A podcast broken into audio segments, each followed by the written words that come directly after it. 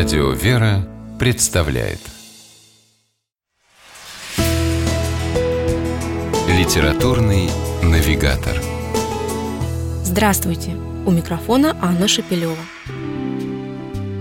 Если по книге Арсения Миронова «Хронавтика. Дары донайцев» в ближайшее время решат снять фильм, то он, возможно, повторит, если не затмит, невероятный успех культовых когда-то гардемаринов или тайн дворцовых переворотов. И дело здесь не только в общей тематике.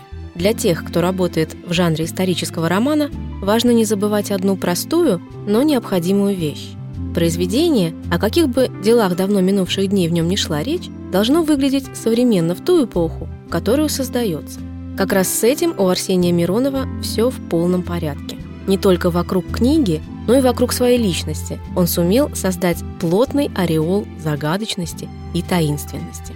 И пока интернет-сообщество думает-гадает, кто же на самом деле настоящий автор хронавтики, тот Миронов, который уже прославился в жанре исторической фантастики, издав несколько произведений подобного рода, или же все-таки кто-то другой. Книгу продолжают раскупать ударными темпами.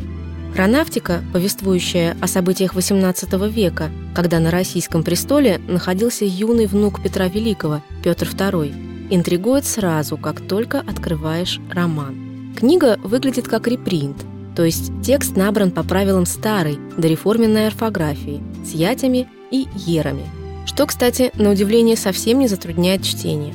А маленькое предисловие и вовсе гласит, что Арсений Миронов не сам написал этот роман, а якобы купил рукопись у одного антиквара в Германии. Причем имя автора рукописи по некой мистической случайности полностью совпало с его собственным. Кстати, даже сильно подозревая, что все это не более чем удачный литературный спецэффект, углубившись в чтение, начинаешь как-то сомневаться. А вдруг и правда? Уж слишком отточены детали в описаниях и самого Петра II, и персонажей из его ближайшего окружения – юной и беспечной тетки Елизаветы, бесшабашного, вплоть до безумия, Ивана Долгорукова, хитрого графа Астермана.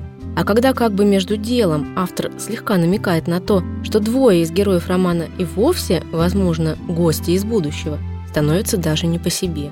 Кстати, эта интрига полностью не раскрывается до самого конца, буквально до последних строчек книги.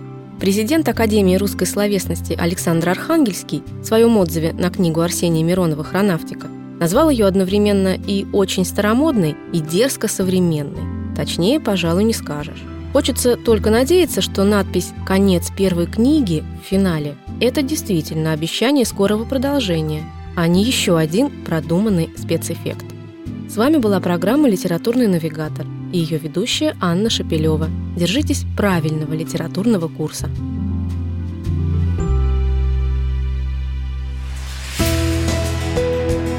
Литературный навигатор.